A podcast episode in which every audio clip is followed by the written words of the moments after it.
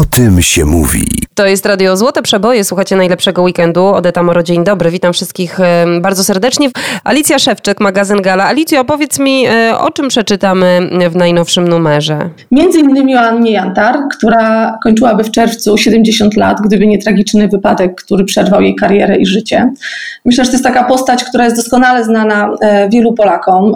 Wszyscy śpiewaliśmy e, jej przeboje, wielu z nas pewnie do tej pory sobie nuci pod nosem. My postanowiliśmy e, przypomnieć sylwetkę tej wspaniałej, tej wielkiej gwiazdy e, i zapytać też osoby, które były blisko niej, o to, jaka była naprawdę.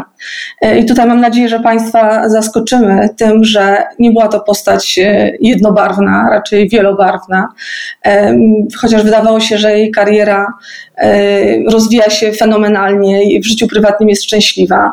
E, Anna Jantar miała, jak się okazuje, różne też swoje E, dylematy, rozterki, głównie zawodowe. Chciała śpiewać coś innego. E, wiedziała, że muzyka popularna przynosi jej e, sławę, a marzyła o tym, żeby śpiewać troszkę inną muzykę. Anna Jantar to nie jedyny temat, o którym możemy przeczytać. Ja wiem, że mamy nowy trend. Gwiazdy i kury. Powiedz mi, co z jednym ma wspólnego i o co chodzi? Wyobraź sobie, że ma wspólnego jedno z drugim bardzo dużo, ponieważ w Wielkiej Brytanii, w Stanach Zjednoczonych w czasie pandemii bardzo często brakowało w supermarketach jajek, kurzych jajek.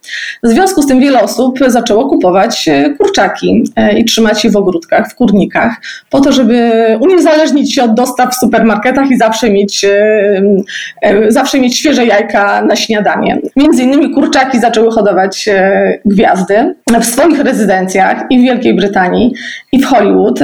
Niektóre jak Tori Spelling chodzą z nimi nawet na smyczy po ulicach na spacery, co jest zaskakujące. Niesamowite.